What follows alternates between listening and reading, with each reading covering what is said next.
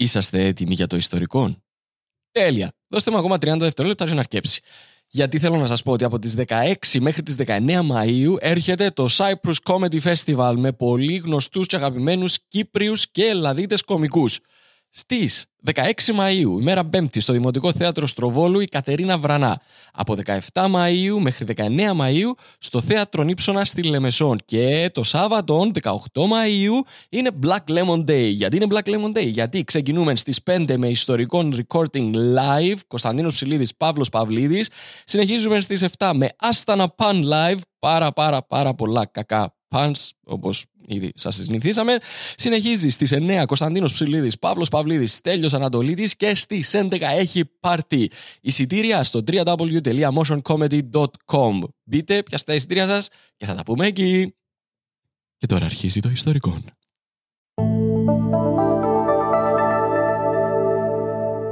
Black Lemon Podcasts.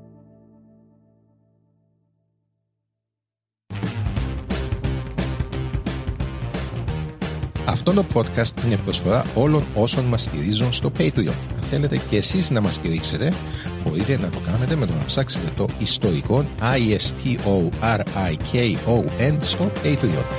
Σας ευχαριστώ πάρα πάρα πολύ.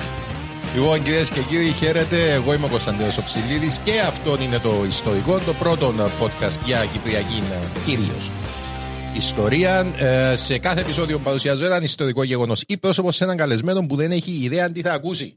Και φιλοξενούμενο σήμερα που είναι κατά ακρίβεια ανοίγει τη δεύτερη σεζόν του podcast. Α, μάνα μου, μάνα μου. Είσαι το πρώτο επεισόδιο Ναι, τη δεύτερης σεζόν. οκ, ωραίος. Είναι κυρίες και κύριοι ο εξαιρετικά ταλαντούχος φίλος κωμικό Ζάχαρια Ζανέτου που είναι επίσης και διάσημος TikToker. TikToker ωραίος, ναι. Μπορείτε να τον έβρετε στο TikTok που μπορούμε να σε βρούμε, κυρία. Ε, Ζαχαρίας Sugar. Ζα... Πόρε, Έτσι, φίλε. έτσι. πόρε, Sugar. φίλε. Ούλο Ζάχαρης. Έτσι. ναι, Όποτε το δεις, έχει ζάχαρη μες. Πιάσαμε το έτσι ότι είχε Ναι, ιδιαίτερα μπράβο, μαστικά ναι, του. μπράβο. Λοιπόν, χιλιάδες views στα βίντεο του Ζαχαρία στο TikTok. Να μείνετε να το δείτε, είναι πολλά ωραίος να γελάσετε. Λοιπόν, εμ, Ζαχαρία μου, σήμερα ε, θα μιλήσουμε για ένα στρατιωτικό. Οκ. Εντάξει. Ναι, ναι, ναι. Το προ... Βασικά, το μισό επεισόδιο είναι για το στρατιωτικό. Οκ. Το άλλο μισό επεισόδιο θα είναι για το βιβλίο που υποχρεώθηκα να κάτσω να διαβάσω για το, το Για τούτο στράτιο. το στρατηγό, οκ. Το οποίο βιβλίο ήταν α, το επεισόδιο που έκανα με τον α, Γκάρο τον α, Γεπρέμιαν. Είπα ότι το βιβλίο που διαβάσα για κείνον είναι το χειρότερο ever. Αλλά τούτο ρε φίλε κάμνει το να φαίνεται αριστούργημα. Τόσο άσχημο. Το πρόβλημα με το βιβλίο για τον Γκάρο Γεπρέμιαν είναι ότι εκείνος που το έγραψε δεν έξερε να γράφει. Οκ. Ήταν εντελώς αχάπαρο. Ε, νομίζω το να ξέρει να γράφει σε μια προϋπόθεση να γράψει ένα βιβλίο τουλάχιστον. από ό,τι ή- φαίνεται, όχι. Ή να λύσεις μια άσκηση ή οτιδήποτε. όχι, όχι, δεν είναι. Είναι η πρώτη προϋπόθεση. Λοιπόν, τούτος ο οποίος έγραψε το βιβλίο για το στρατιωτικό, ξέρει να γράφει. Οκ. Το πρόβλημα είναι, ρε φίλε, ότι τόση πολύ αγάπη. Είχε Τόσ- γεγονός. φίλε, οι λαφαζανιές οι οποίες Ναι, ναι. εθιάβασα με στο το βιβλίο. Ναι. ε, Σε κάποιες φάσεις απλά αφήνα το βιβλίο κάτω. είμαι εγώ, ε, ε, θα, ε, θα καταφέρω να το τελειώσω. Δεν πρόκειται να Είναι τελειώσω. η φάση, ας πούμε, που ο στρατηγός κάτι να σπαθεί και με, με μια κίνηση Φίλε, του σκοτώνει τρεις Φίλε, χιλιάδες. εκόντεψε πολλά σε Οκ, αυτή τη φάση. εντάξει. Και εκτός τούτου, ο τύπος ξεκάθαρα ερωτευμένος μαζί του. Ναι, μπράβο. Φίλε, έρωτας κανονικός. Μπράβο, Δηλαδή, αν μπορούσε, θα εμπε- ε, πήγαινε να τον πιάει αν καλή σαν αγαπώ να πάνε να ζήσουν τον έρωτα τους. Alright. Λοιπόν, ε, Ζαχαρίας Ζανέτου, είσαι έτοιμος για το ιστορικό; Ρε φίλε, ήμουν έτοιμος εδώ και εβδομάδες. Ω. Ανυπομονούσα πολλά Α. για τον- τον- το podcast. Ελπίζω να σου αρέσει να χαρίσει. Λοιπόν, ο Κοντεντέρα Σουμπάια Ναι. γεννήθηκε στις 31 Μαρτίου του 1906 στην επαρχία Μερκάρα της Ινδίας. Η οποία Ινδία τότε ήταν κάτω από Βρετανική κατοχή. Στην ουσία δεν υπήρχε Ινδία, ήταν το Βρετανική, ήταν Βρετανική αποικία. Λοιπόν, ο Τίμι, όπως τον φώναζε η οικογένεια του για λόγους τους οποίους εν να σου αποκαλύψω μετά, δεν μπορώ να σου αποκαλύψω. Οκ. Λοιπόν, ήταν από τους τυχερούς Ινδούς, ε, επειδή σε μια χώρα που ακόμα και σήμερα μαστίζεται από ακραία φτώχεια στις λιγότερο προνομιούχες περιοχές, ο Τίμι ευτύχησε να γεννηθεί σε εξαιρετικά εύπορη οικογένεια. Πολλά λεφτά. Ωραίος. Πολλά λεφτά. Εν είχε πείνα για το φίλο μας το Τίμι. Ναι, ναι, ναι. Λοιπόν, η μητέρα του ήταν γόνος οικογένειας που αποτελείται από πλούσιους κυβερνητικούς αξιωματούχους. Φάει να σπάσεις, κανονικά. Ναι, ναι, ναι, ναι. λοιπόν, και η οικογένεια του πατέρα του έλεγχε τις φοιτίε καφέ, καρδάμου και κανέλα στην επαρχία από τα τέλη του 17ου αιώνα. Είχαν τη φυτεία 200 χρόνια. Και εκείνος και ο πατέρας του γεννηθήκαν μέσα στα λεφτά. Μες στα Ήταν λεφτά. Old OK, money. OK. Που λέτε και εσείς που την Αγγλία. Μπράβο, μα, που λέμε στο χωρκό μας. Που λάλλουμε στο χωρκό μας στο Νότιγχαμ. Λοιπόν. Η οικογένεια του Τίμι έμενε στη μεγαλύτερη φυτεία της οικογένειας και από την κούνια του βρισκόταν μέσα στη χλιδή. Σπάζοντας όμως τον κανόνα, η, οικογένεια του, η πλούσια οικογένεια του Τίμι ήταν απλοί άνθρωποι. Ή τουλάχιστον έτσι γράφει το βιβλίο. ναι, ναι. Τόσα λεφτά και απλοί άνθρωποι μέσα στην Ινδία. Ξέρεις Να κάτι, ακόμα παράξενο. είμαι μαζί σου. Ναι, ναι, ναι. Είμαι ναι. μαζί σου, απλά δεν, ε- όσον και να έψαξα, δεν κατάφερα να βρω κάτι που να δείχνει κάτι διαφορετικό. Απλοί άνθρωποι. Ε, τα σπίτια τους είχαν μόνο πέντε, πέντε αποχωρητήρια. ας πούμε. Δεν Φίλε, είχαν περισσότερα. Αντιλαμβάνεται, ή μπορείς να... Αν μπορούσαν να είχαν περισσότερα, μπορεί να το μου θέλει να πει. Σαφέστα. Άνετα θα μπορούσαν. Απλά είχαν μόνο πέντε αποχωρητήρια. Ε, φίλε, μα πώς μπορείς να ζήσεις σήμερα, δεν έχει τουλάχιστον 15 σαλόνια Ε, το το σπίτι που θέλω να σου. σου πω. Ναι, άρα ε, μπορεί να ήταν και απλοί άνθρωποι. Μεσαία τάξη, δηλαδή, είναι φτωχαδάκια. λοιπόν, ο, ο πατέρας του και ο παππούς του ήταν επιστάτες στις φοιτίες και η μητέρα του, η Σι, α, Σίταμα, α, βάλε το σκότσο, αφιέρωνε όλον της το χρόνο σε αγαθοεργίες, ιδιαίτερα στο να βοηθήσει τους κατοίκους της επαρχίας να μορφωθούν για να καταφέρουν να βρουν μια καλύτερη ζωή. Τούτο είναι αλήθεια. OK, OK, πάνε καλά. ώστε. Γράφει το το βιβλίο, Ναι, αλλά καλά. κατάφερα και εξακριβώσα Ναι, το από ναι. δεύτερη Α. πηγή. Λοιπόν, τιμήθηκε με βραβεία για την προσφορά της και φρόντισε να διδάξει σε όλα της τα παιδιά τη σημασία του να προσφέρει κάποιος στην κοινωνία. Ο πατέρας της από την άλλη, σε, αν- ο, συγγνώμη, ο πατέρας του από την άλλη, σε αντίθεση με άλλους Ινδούς ιδιοκτήτες φυτειών, δεν είχε κανένα πρόβλημα να προσλάβει ως υπαλλήλους μουσουλμάνους και όχι αποκλειστικά Ινδουιστές. Λοιπόν, η Ινδία τότε, ως κράτος είπαμε, δεν υπήρχε. Και οι κυριότερες θρησκείες που υπήρχαν ήταν ο Ινδουισμός Και οι μουσουλμάνοι. και το Ισλάμ. Ε, οι μουσουλμάνοι όμως ήταν ε, μειονότητα. Οι, οι περισσότεροι ήταν Ινδουιστές. Ε, και όπως όλες τις περιοχές όπου υπάρχει μια θρησκευτική μειονότητα, υπήρχε μεγάλη έχθρα και μίσος που οδήγησε σε αποτρόπια εγκλήματα όπως δυστυχώς θα δούμε και πιο κάτω. Και δεν ήταν, ε, προτιμούσαν οι, οι ιδιοκτήτες των φοιτιών να μην προσλαμβάνουν μουσουλμάνους, προτιμούσαν να προσλαμβάνουν Ινδουιστές.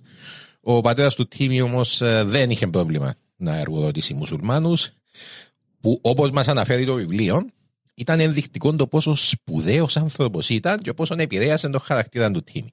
Άποψη δική μου, Ναι. φαντάζομαι ήταν πιο φτηνών εργατικών δυναμικών οι μουσουλμάνοι Μάλλον. και απλά προτίμησε Ναι, ναι. τους φτηνούς τους εργάτες. Απλά ε, λένε ότι είναι καλοσύνη του που το κάνει, ναι, ρε φίλε. Είναι πιθανότατα. η ψυχή του. Φίλε, ο σωστός ο καπιταλιστής δεν κάνει διακρίσεις. Μπράβο.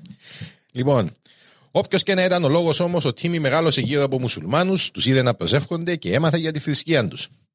Η έκθεση σε μια θρησκεία με τους ανθρώπους της συνήθως οδηγεί σε ανοχή και κατανόηση, κάτι που φαίνεται να ήταν η περίπτωση με τον νεαρό Τίμη. Δηλαδή, μεγάλωσε γύρω από μουσουλμάνους, έμαθε ότι α, είναι τέρατα του, τι, είναι και τούτοι άνθρωποι. Ναι. Οπότε, Είναι Το πράγμα είναι και παράξενο για τις χώρες διότι Εξαιρετικά. υπήρχε μεγάλη έκθρα μεταξύ τους, ε, ε, τους μουσουλμάνους μαζί με τους Ινδουιστές που ήταν, ναι. Υπήρχε μεγάλη έκθρα. εξαιρετικά και δυστυχώς θα το δούμε και παρακάτω. Ναι. Λοιπόν, ε, ο παππούς του τώρα ήταν λάτρης της φύσης και του κυνηγιού και πέρασε ώρες με το τίμι στη γειτονική ζούγκλα. Παγκυπρέος ο παππούς του. Ε, φίλε, Θα είμαι τζινί. Ο παππούς του ε, με- ε, με- επειδή είμαι ο παππούς μου με κυνηγεί. μετακόμισε μου την Κύπρο στην Ινδία. Λοιπόν, η ζούγκλα ήταν γεμάτη από ζώα, από σελάφια, ελεφ, ελέφαντες, πάνθυρες, Α, εντάξει, ρε, σκεφτούν Μπερτίγια και λαούσε τώρα. ε, Εντάξει, ε, να σχε- αγρινά. Συνάγκαρα όλους. Ναι, συνέκα. Εμάζευκε καπάρι, να μαέβρεσε. Μπράβο. Έλα λένε, «Α, γενέκα να φύγω να πάω στα, ο- στα μανιτάρκα. Μπράβο, ναι, ναι. ναι. Ξέρεις, απλοί Μες στη άνθρωποι. ζούγκλα, μες Ναι. στη ζούγκλα, ναι, ναι. Λοιπόν, ε, μ, ναι, ο Τίμι προτιμούσε την ύπεθρο και σε πάρα πολύ νεαρή ηλικία, σύμφωνα με το βιβλίο, είχε γίνει ικανός σικάρι. Λοιπόν, ε, Σικάρι. μάλιστα, το σικάρι είναι όρος ειδικό. Δολοφο- ε, Δολοφόνος στα Μεξικά, ο Σικάριο. Στα, στα Μεξικά, ναι. μπράβο. Μόλις με Σικάρι έπιεν για μένους μου. Όχι, κανένας ε, σχέση. Όχι, όχι, καμία Σικάρι σχέση. στα ειδικά μπορεί να μαζεύει λουλούδια, ας πούμε, για να ακρούσει αντίθετο. Ο, ο Άβουζε. Σικάρι στα Ινδικά, φίλε μου, αν, είναι- αν έπρεπε να χρησιμοποιήσω έναν όρο για να το μεταφράσω, θα σου έλεγα Είναι ο survivalist. Οκ. Είναι ο, ο τύπος ο οποίος ξέρει τη ζούγκλα μπαθιά μπαθιά, ξέρει τα ζώα, ξέρει που είναι το νερό, ξέρει που να, πάει- είναι το άλλος να προστατεύσει τον εαυτό του. Ξέρει και όσο σκληρό θα Ναι, ναι, ναι, ναι. Σκέφτουν Bear Grylls, Ε, αλλά σχέτα να στο σου πιο πω, Bear extreme. Grill, ναι, ναι, ναι. Ωραίος. Ναι, ε, οι Σικάροι ήταν όταν πήγαιναν οι Βρετανοί να κάνουν κάποιον είδο expedition στη ζούγκλα, ε, προσλαμβάναν τον τοπικό Σικάρι για να τους οδηγήσει. Ναι, ναι. Επομένως, αντιλαμβάνεσαι ότι τούτη είναι δουλειά για άντρες βαρετούς. Παρεντούς, ναι, ναι, ναι. Λοιπόν, αφού μας εξηγά το βιβλίο για, τους, ε, για το πώς κατάφερε και έγινε Σικάρι ο, ο Τίμι και δε- ε, ε, επέτυχε τον σεβασμό των Βρετανών. των των χωρικών τέλος πάντων και των υπόλοιπων Ινδών. Τούτη είναι η επόμενη πρόταση που γράφει. Οκ. Και θα σου την διαβάσω. Όπως δεν. Αυτολεξεί. Πρόσεξε. α. Τούτη η πρόταση είναι μετά που μας περιγράφει πώς κατάφερε και κατέκτησε τούτον τον τίτλο ο Τίμ. Ναι. Είσαι έτοιμος; Ανυπομονώ. Όταν έκλεισε τεσσάρων ετών.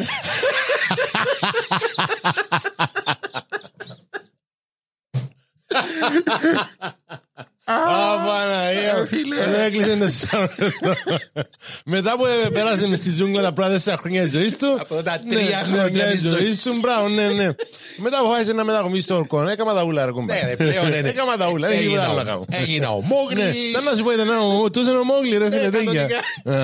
Α, Ήταν ο Μόγλης καθημερινές και ο Σαββατοκυριακά μένουν πίσω στο χωριό μας πέντε. Φίλε, θυμούμαι, διαβάσα τον την πρόταση και εγώ γίνεται, πρέπει να διαβάσα λάθος. Μήπως έκοψαν κανένα μηδενικό ρε κουμπάρε, τα είχα Ε, 40. φίλε, με τα μηδενικά έχει λίγο πρόβλημα. το Ε, φίλος, ε, να το ντόπουλα, δούμε ε, μετά. yes, μπορεί να Λοιπόν, το έκοψαν κανένα μηδενικό. Ε, βλέπω το και οκ, γίνεται, πρέπει να διαβάσα λάθος, ξαναδιαβάζω το, λέω, οκ, γίνεται, πρέπει να διαβάσω προηγούμενο λάθος, διαβάσα όλη τη σελίδα, άμα κατάλαβα ότι ήταν σωστό, έκλεισα το βιβλίο, λέω, εντάξει, εμποδόση. Οκ. Έκλεισα για σήμερα. Παρακάτω. Έναν τυχαίο εγκεφάλος, μάλλον. Πάμε άλλο για άλλο βιβλίο.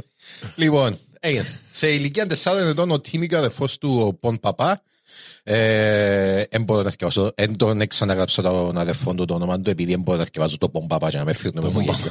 Σκέφτομαι το και με ειδική προφορά και γιατί πολλά ρατσιστικό. Δηλαδή θέλω που τον... Α, να μου τα λαλείς τα... Πόπετομς. Παπατάμς, μπράβο, ναι. Ολόισα σκέφτηκα Ναι, Παπατάμς. μπράβο. Και πίνασα παράγγειλε ενδικό φάιν. Δεν έχουν λάθος, κοτόπουλο Χάρη. βίνταλου και τα μυαλά στα κάγκελα. Έτσι. Λοιπόν, ε, ο Τίμι και ο αδερφός του Πον Παπάς στάλθηκαν στο St. George College for Boys, ένα σχολείο ιεραπόστολων που ήταν το πρώτο τους βήμα προς το να αποκτήσουν δυτική μόρφωση. Λοιπόν, όπως όλες τις χώρες που ήταν απικία οι Βρετανοί και η Κύπρος, Ναι.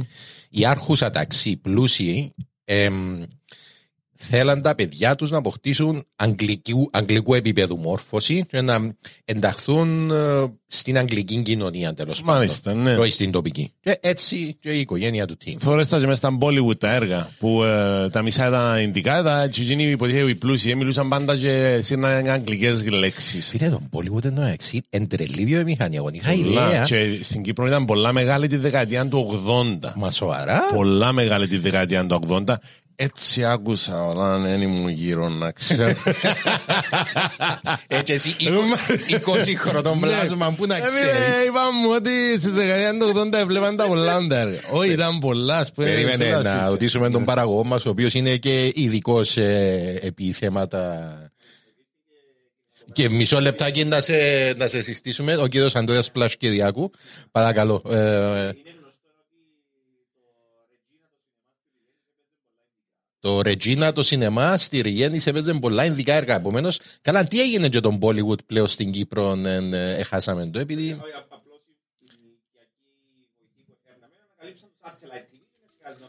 Α, ήταν, περίμενε, ήταν για οικιακούς, για οικιακές βοηθούς περισσότερο;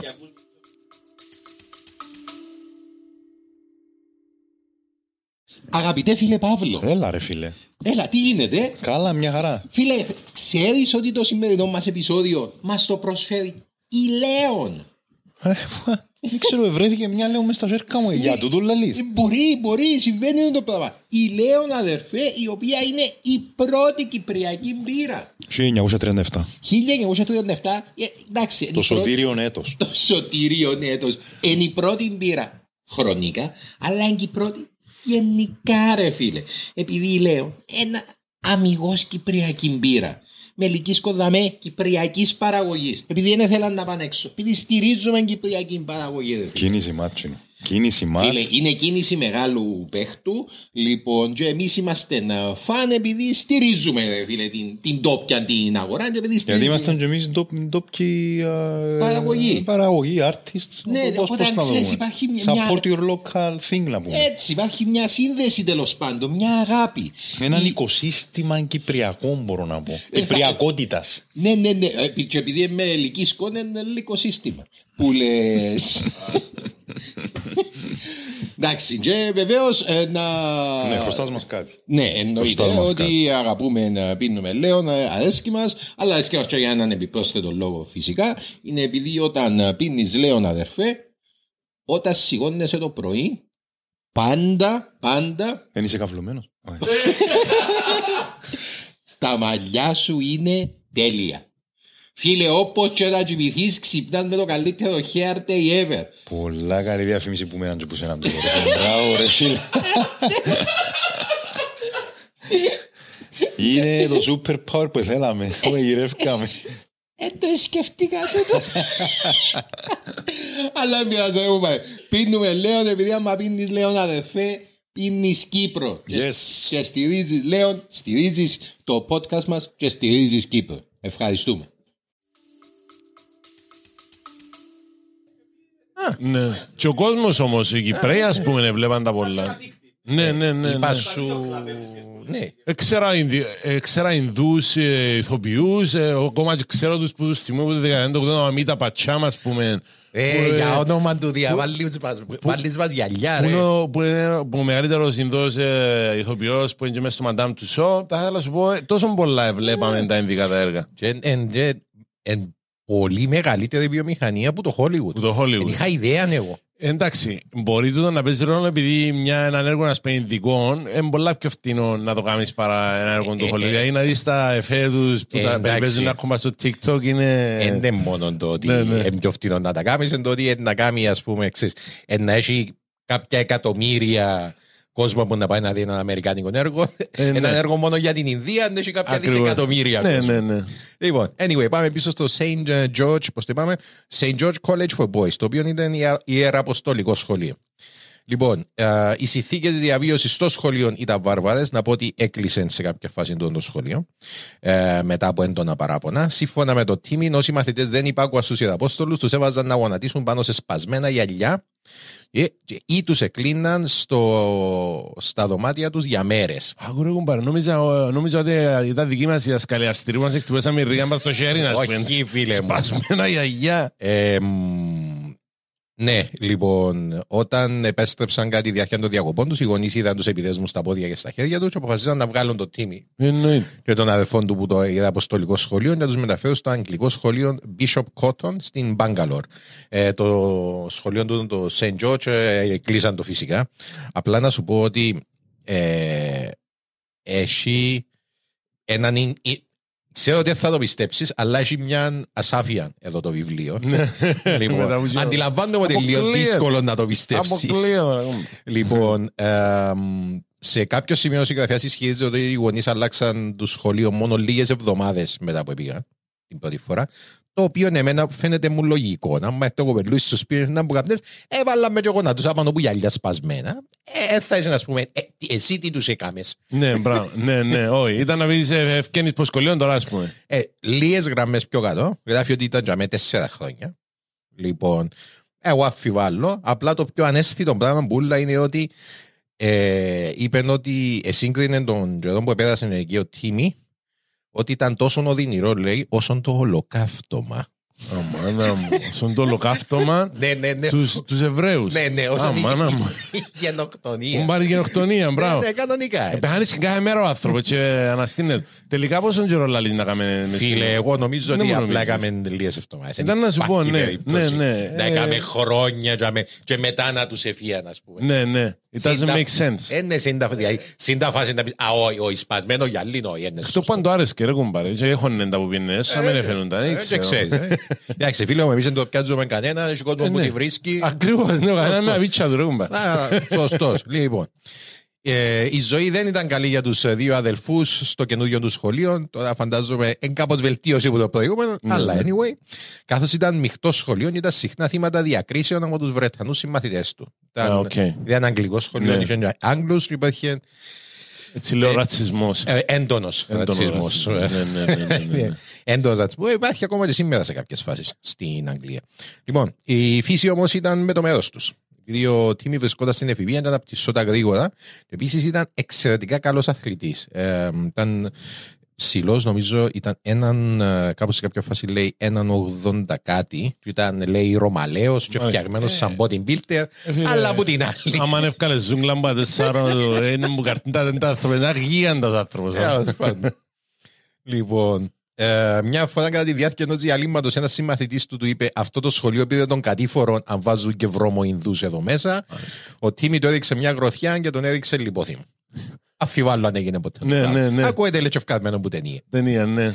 Λοιπόν, Εντάξει, με ο ρατσισμός όμως ούλα μπορεί να όχι, ακουστούν. είμαι σίγουρος ότι ήταν Ναι. θύμα ρατσισμού. Απλά τούτο είναι λες και Ναι, ευκαλμένο που ναι, με ταινία. ταινία, ναι. Λοιπόν, εντάξει, by the way, επειδή ε, λέμε, λέμε για το βιβλίο, είναι επειδή ήταν η μοναδική πηγή που υπήρχε για τούτο και όσα εμπορούσα, ε, κατάφερα και εξακρίβω, ε, ε, διασταύρωσα. τα. Σταύρωσες. Οπότε τα πράγματα που λέει είναι διασταυρωμένα τέλος πάντων που κάποιες πηγέ, οι οποίες ήταν εξάρτητες με το βιβλίο. Λοιπόν, εκείνο που ξέρουμε σίγουρα είναι ότι ο Τίμ ήταν μέτριος ακαδημαϊκά. Αν και το βιβλίο μας λέει ότι απλά είναι ενδιαφέρετο. ρε. Ναι. Αν ήθελε δεν μου να λαλούσαμε- ασχοληθεί. Δεν μου λαλούσαμε ευκάλα και αυτά στο λίγο, αλλά ευκέβαζα. Ναι, ναι, ναι. Τι είναι η κουβέντα, ναι, όλα. εκείνη η φάση, αν ευκάβαζε. Αν ευκέβαζα, ρε φίλε, ναι. Λοιπόν, αλλά είχε εξαιρετικές επιδόσεις στα αθλήματα και τις εξωτερικές δραστηριότητες. Τα Φανερό. τέσσερα του Ε, μέσα στη ναι, ρε, ζούγκλα, φίλε, ναι, στη ναι. ζούγκλα. Σκέφτομαι σίγουρα τίγρης, ας πούμε, τριό χρόνο. Ε, Και άλλα πια- και του φεύγεις. Και Ναι, φεύγεις ναι. της τίγρης. Που να να μας κάνουν τα Δεν μπορείς να 100 κάνουν τα μέτρα, μέτρα, ρε, ναι. ναι. Η Usain Bolt ήταν άτυχος που... ε, ε, Φίλε, να το σκεφτούμε σαν training method τούτο. Ναι, αν μπορείς να τα βάλεις έναν τίγρη μου πίσω σίγουρα. Φίλε, να τους βάλουμε... Εν σπάζεις το Παναγία μου. 955, πόσα μπορεί άνετα Ε, σπάζεις. ε, α, Περίμενε, πόσα... ε, Κύριε Σπλάς, παρακαλώ, μας πληροφορήσετε πόσα είναι το παγκόσμιο ρεκόρ για τα 100 μέτρα. Ευχαριστούμε πάρα πολύ. Ε, Ναι. Φίλε, Σπάζεις το άνετα. άνετα. Να τους βάλεις μια... τι- Ή τι να βάλεις μια φορά. τίγρη να σίγουρα ή απλά στο τέλος η μάνα σου να σε φωνάζει ας πούμε είναι έτοιμο το φαΐ. Ή το ένα ή το άλλο. Ή το ένα ή το άλλο. Και ο φαΐ παίζει πολλά. Ε, και ο Φαΐν παίζει. Λοιπόν. Ε, Sorry; Για πέντε Ε, αυτό. Είχατε δίκιο Ναι, κύριε ναι, ε, κοντά. Ζαχαρία, 958. Λοιπόν, είναι αλφατάφ του. ε, Sorry, ε, ναι, είναι 958 αλφατάφ ανευτίγρης. Αν ευτύγρη. Ναι, ναι, με, με τίγρη δεν ξέρω πόσο μπορεί να πάει. λοιπόν, το 1921 ο Τίμι πήρε την απόφαση που θα εκαθόριζε την υπόλοιπη του ζωή. Αφού οι καθηγητές του στο σχολείο είδαν ότι ακαδημαϊκά ήταν μέτριος, αλλά αν Αν εθιάβαζε. ευκαιάζε. Είπαμε. Ε, εντάξει. ναι. Του πρότειναν να καταταγεί στο στρατιωτικό σχολείο με το όνομα Ινδικό Στρατιωτικό Κολέγιο του πρίγκιπα της Ουαλίας. Οκ. Τούτον ήταν ε, παράρτημα του στρατιωτικού κολεγίου, στο οποίο εκπαιδεύονταν οι Ινδοί οι στρατιώτες. Again, όπως όλες τις χώρες που πήγαν και κάμαν του οι Βρετανοί, Ναι. ίσως με μοναδική εξαίρεση την Κύπρο, γιατί στην Κύπρο δεν είχαν πάρα πολλούς.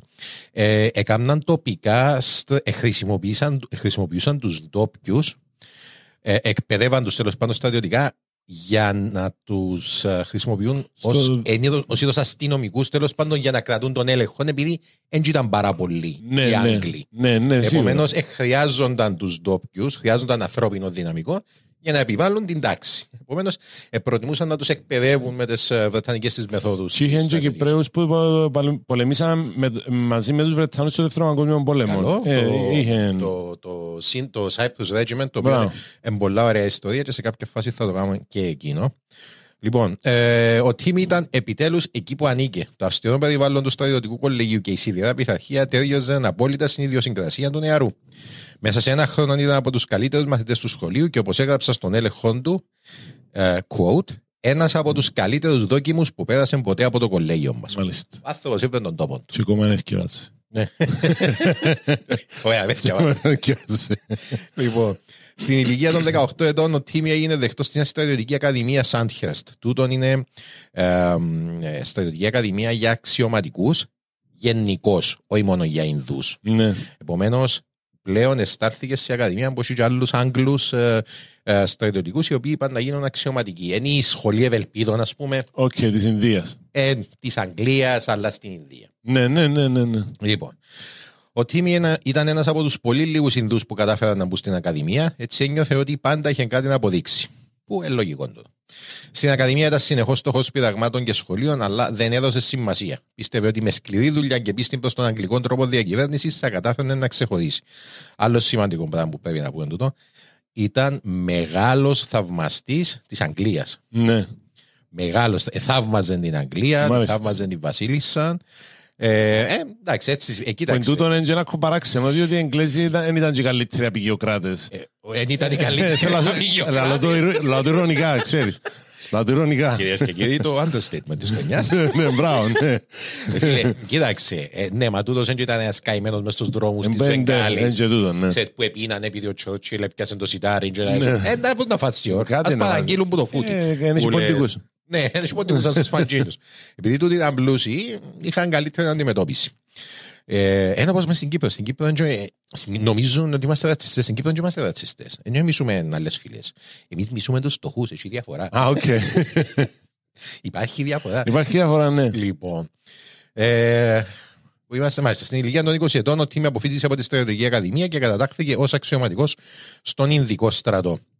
Κατά ακρίβεια, εν το Βρετανικό αποικιακό στρατό Ινδικό τμήμα. OK. Okay. Λίγο περίεργο, Ναι, ναι, αλλά ναι. ας πούμε στο στρατό. Η πρώτη του μετάθεση ήταν στο δεύτερο τάγμα πεζικού των Highlands στην Μπαγκαλόρ, μιας μονάδα που αποτελεί το όνομα, αποτελεί το από Σκοτσέζους στρατιώτες αποκλειστικά. Οκ.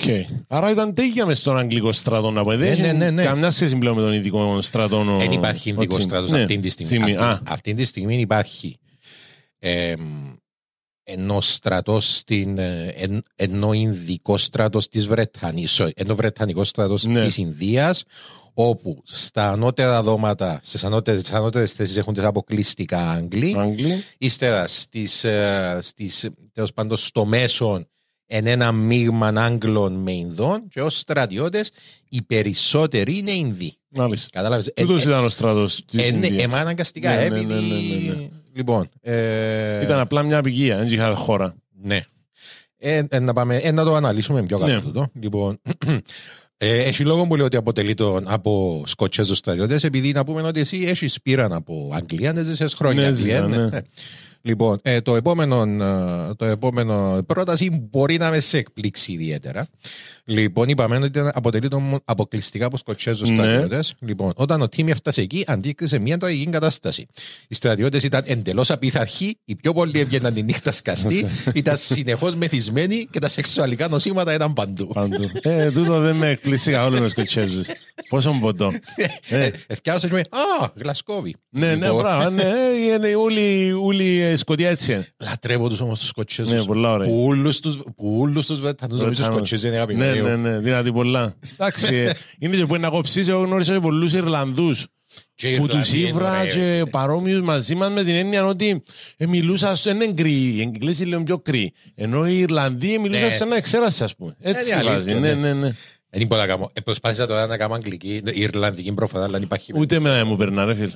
Δεν θα το κοιτάξω εν τούτο. Ναι, ναι, τα Ε, άσυλα, 20 χρόνια Αγγλία δεν μου περνά. Μμ. Λοιπόν, ο Τίμι ξεκίνησε αμέσως δράση προσπαθώντας να επιβάλλει την πειθαρχία του μέσω αθλητισμού και ασκήσεων και να βελτιώσει τις συνθήκες διαβίωσης τους. Λοιπόν, τούτο ήταν κάτι το οποίο έκαμνε παντού όπου επίενε μετά. Όπου επίενε, το πρώτο πράγμα που έκαμνε ήταν να βελτιώνει τις συνθήκες διαβίωσης των στρατιωτών, να βελτιώνει Μάλιστα. τέλος πάντων το στρατόνα, ύστερα διοργάνωνε ε, αγώνες μεταξύ τους για να ενισχύσει το πνεύμα τέλος πάντων της συνεργασίας μεταξύ των Ωραίο. στρατιωτών. Και τους σκοτσέζους απλά όραζαν τους αλκοόλ. Ε, ναι. Έκαμε το δώδο και έκανε και λέει, πήρε και σκοτσέζους. Λοιπόν, με την πάροδο ενός χρόνου η μονάδα του Τίμη πήρε μετάθεση για την ταραχώδη επαρχία της Αλλαχαμπάτ, της ιερής πόλης του Ινδουισμού. Εκεί η μονάδα του Τίμη είχε απομειστεί το έργο της επιβολής της κοινής τάξης, της κοινής ισχύας, αλλά σε αντίθεση με προηγούμενους στρατιωτικούς αξιωματικούς, ο Τίμ ήταν πολύ αυστηρός με τους άντρες του και δεν τους επέτρεπε να χρησιμοποιούν υπέρμετρη βία ενώ διοργάνωνε συσίτια για τους πιο φτωχούς πολίτες.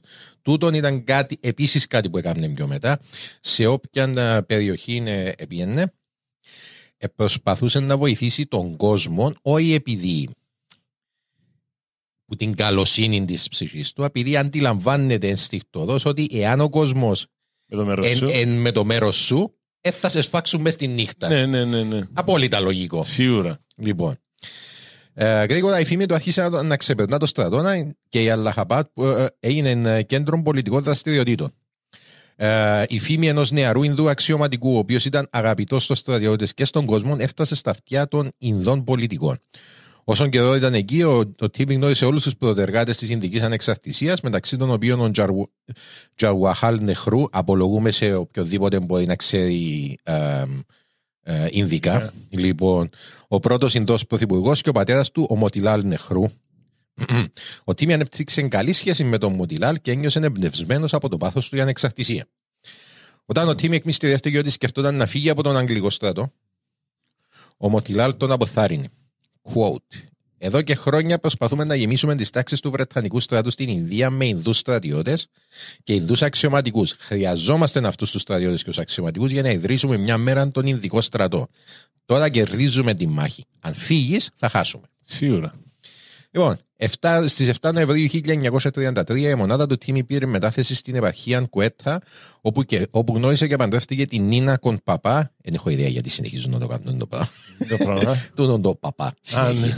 που καταγόταν επίσης από πλούσια οικογένεια. Μπορεί να είναι παρόμοιο με εμάς που έχουμε πούλο, ας πούμε, σε κάποια πόνιμα. Oh my god, δεν το Μπορεί. σκέφτηκα, έχει δίκιο. Μπορεί να είναι τούτο, ναι.